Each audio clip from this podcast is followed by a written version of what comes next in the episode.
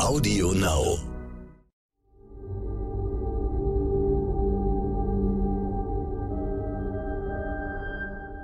Es ist Mittwoch, der 9. März. Hallo und herzlich willkommen zu Ukraine, die Lage, dem neuen Stern-Podcast mit Carlo Massala, dem Politikprofessor und Militärexperten von der Bundeswehr-Uni in München und mit mir, Stefan Schmitz, aus dem Hauptstadtbüro von Stern und Kapital. Wir wollen reden über den Krieg in der Ukraine, was er bedeutet für die Menschen vor Ort, aber auch für uns hier in Deutschland. Und beginnen wollen wir mit der Lage in den umkämpften Städten, wo wir ja gestern gesehen haben, dass eine Vielzahl von Zivilisten aus der Stadt Sumi herausgekommen ist. Zum ersten Mal hat es geklappt, vorher hat es viele erfolglose Versuche gegeben. Heute soll das auch an anderen Orten probiert werden. Herr Massala, was glauben Sie? Wird es diesmal funktionieren? Ich hoffe sehr, dass es für diese Menschen klappt. Ähm, die Frage ist allerdings, wie diese Fluchtwege aussehen. Wir haben Berichte zum Beispiel auch bei Sumi, dass dort ähm, die sogenannten Butterfly-Minen rumliegen. Also das heißt sozusagen kleine explosive Minen, die aussehen wie Schmetterlinge, die gerne von Kindern in die Hand genommen werden, weil sie aussehen wie Spielzeuge. Äh, Mariupol haben wir ähnliche Berichte. Da gibt es noch keinen humanitären Korridor. Da wird noch dran gearbeitet, dass es einen gibt. Also von daher müssen wir sehen, wie sich dieser Prozess vollzieht. Ich sage aber nochmal, also A ist natürlich humanitärer Korridor ein, ein sehr zynischer Begriff, weil es sozusagen den Menschen, da ist nichts Humanitäres dran. Die Russen beschießen diese Städte und äh, es wird den Menschen die Möglichkeit zur Flucht geboten. Da ist nichts Humanitäres dran. Und zweitens müssen wir, und das ist halt das große Risiko, so sehr man sich darüber freuen kann, dass Menschen die Möglichkeit haben, diese umkämpften Städte zu verlassen. Nicht alle Menschen haben diese Möglichkeit, diese umkämpften Städte zu verlassen. Und das Schlimmste, was passieren könnte, ist, dass Russland, nachdem äh, der humanitäre Korridor wieder geschlossen wird, ganz einfach jeden in dieser Stadt zum Kombattanten und damit zum legitimen Ziel von Kriegshandlungen erklärt. Wenn Sie sagen, es gibt dort diese kleinen Minen, die von Kindern für Spielzeug gehalten werden, wie kommen die denn dahin? Wer legt sie dahin und was ist der Zweck? Ist das ein Angriff auf die Zivilbevölkerung? Das ist letzten Endes ein Kriegsverbrechen. Das ist ein Angriff auf die Zivilbevölkerung. Und ähm, so viel wie wir wissen, man kann natürlich äh, False Flag Attacks nie ausschließen, aber so viel wie wir wissen, werden die halt von den Russen dahingeschmissen. Ähm, und das Risiko besteht halt, dass Kinder oder auch Erwachsene, aber eher Kinder, die aufnehmen, weil sie halt aussehen wie kleine grüne Spielzeuge. Hm. Das ist ja ein großer Streit zwischen den Konfliktparteien, ob äh, die russische Seite gezielt äh, Zivilisten angreift oder ob die sozusagen Kollateralschaden von anderen Angriffen sind. Das heißt, Sie glauben, dass es gezielt Terror gegen die Zivilbevölkerung ist. Das, was wir jetzt sehen, wenn es sozusagen von Russland betrieben wird, ist gezielt Terror gegen die Zivilbevölkerung. Also diese, diese Butterfly-Minen haben ja keinen, ich sag mal, militärischen Mehrwert mit Blick auf großflächige Operationen. Sie, sie richten sich gezielt gegen Zivilisten und äh, verursachen in ihrer Wirkung ja auch nur eine kleine Sprengkraft. Also da ist nichts Strategisches oder Taktisches dahinter, sondern das ist Terrorisierung wenn man sieht, wie die, äh, die Lage in der Ukraine ist, wie viele Menschen sich äh, auf den Weg nach Westen machen und ihre Heimat verlassen, äh, dann denkt man ja, irgendwann muss ja jetzt der Punkt kommen, wo man verhandelt und eine Lösung anstrebt. Wir haben jetzt gesehen, dass Herr Zelensky über Neutralität gesprochen hat, anders als er das zuvor getan hat. Es gibt auch noch ein paar andere Signale. Äh, glauben Sie, dass man da jetzt einer Verhandlungslösung näher kommt, dass sich was bewegt? Morgen treffen sich ja die Außenminister beider Staaten in der Türkei, um zu verhandeln. Das ist schon mal ein gutes Zeichen. Aber man sollte nicht glauben, dass diese Verhandlungen schnell vonstatten gehen.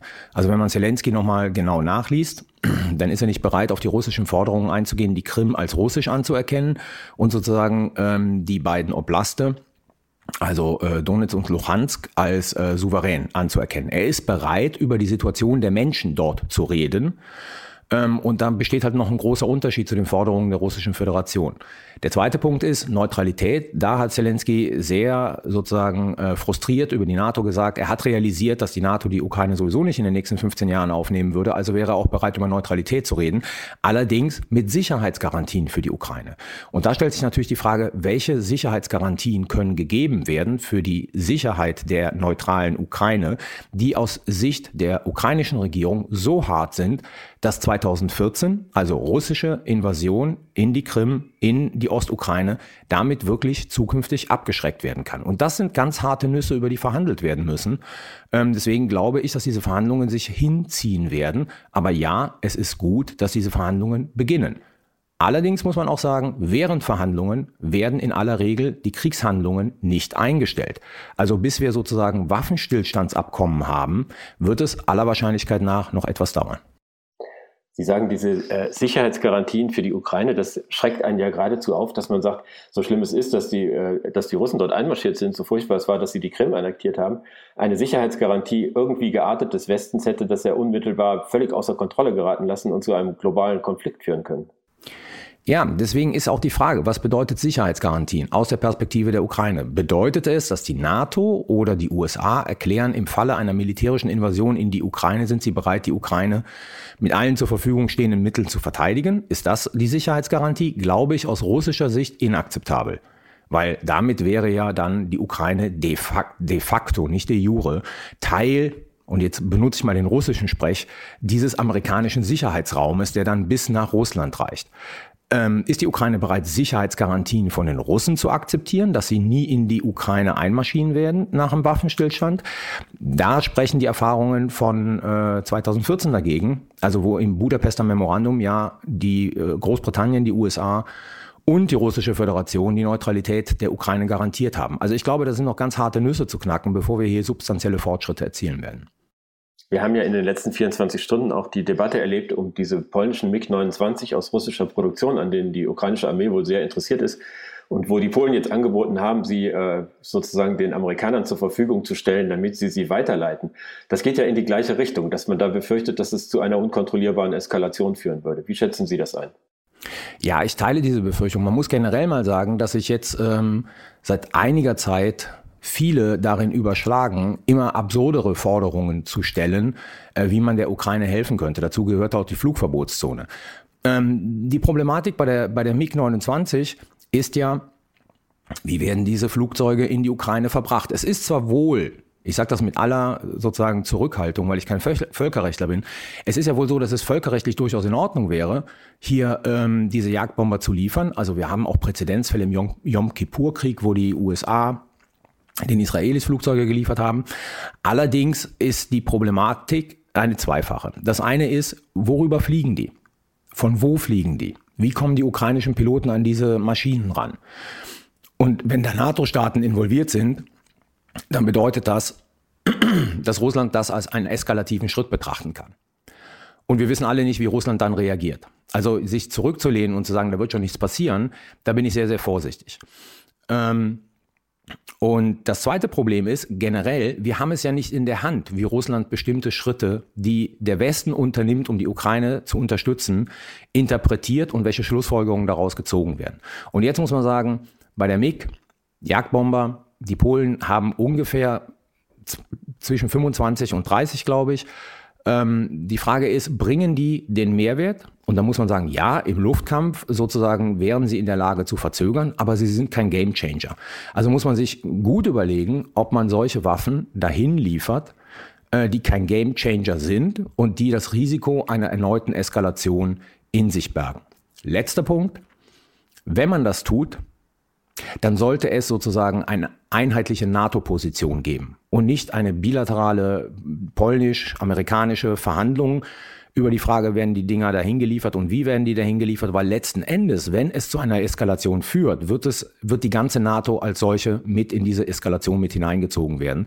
Also von daher hätte ich mir gewünscht, dass hier erstmal eine einheitliche NATO-Position zu dieser Frage existiert, bevor man dann schaut, ob man und wie man diese Kampfflieger ähm, in die Ukraine verbringt. Sie haben jetzt immer über die Gefahr gesprochen, dass äh, sozusagen von Seiten Russlands der Konflikt aufgrund dieser Lieferungen eskaliert werden könnte. Kann es nicht auch sein, dass die Ukraine versucht, den Krieg nach Russland zu tragen? Das war irgendwie mein erster Gedanke, als ich das mit den Mix gehört habe und worüber ich sehr erschrocken war. Also das kann ich mir schwer vorstellen. Nichts deutet momentan bei der Ukraine darauf hin, dass sie versuchen werden, diesen Krieg nach Russland zu tragen. Und wenn sie jetzt ich sage jetzt mal so, 22 Mix bekommen, wird das sozusagen sie nicht in der Lage versetzen, im, auf russischem Territorium diesen Konflikt eskalieren zu lassen. Und ich glaube, die Ukraine ist klug genug zu wissen, dass wenn sie einen solchen Schritt unternimmt, die russische Reaktion noch massiver und noch härter sein wird. Und wir befinden uns jetzt gerade in der ersten Phase der Verhandlungen, von denen wir nicht wissen, wohin sie gehen. Jetzt den Krieg auf russisches Territorium zu tragen mit Mix, also so unsinnig ich das generell halte, aber man kann ja nie ausschließen, dass so etwas passieren könnte, würde ja auch bedeuten, dass diese Verhandlungen sofort abgebrochen werden und nochmals die russische Reaktion würde dann nochmals härter werden. Das kann die Ukraine nicht wollen. Wenn man auf die Verhandlungen schaut, da sitzen sich dann Vertreter von zwei Regierungen, von zwei Staaten, die sich in einem Krieg befinden, gegenüber. Ist denn die ukrainische Regierung überhaupt noch handlungsfähig wie die Regierung eines souveränen Staates? Sie haben, als wir gestern miteinander gesprochen haben, gesagt, dass Sie erwarten, dass Kiew innerhalb von ganz kurzer Zeit eingekesselt sein wird. Ist denn die ukrainische Regierung handlungsfähig? Ja, sie ist im vollen Umfang handlungsfähig. Also bei den diplomatischen Verhandlungen, sie wird ja sozusagen international weiterhin als die Regierung, die für die Ukraine spricht, ähm, akzeptiert, sie wird unterstützt.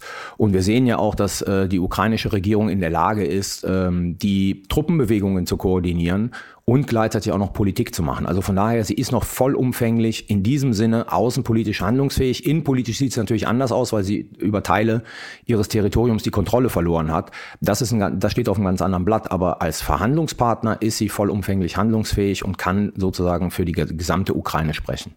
Herzlichen Dank, Herr Massala. Das war der Stern-Podcast Ukraine, die Lage. Wenn Sie mögen, finden Sie die nächste Folge morgen gegen Mittag online bei stern.de, Audio Now und überall, wo es Podcasts gibt. Natürlich freuen wir uns, wenn Sie unser Angebot abonnieren. Herzlichen Dank fürs Zuhören.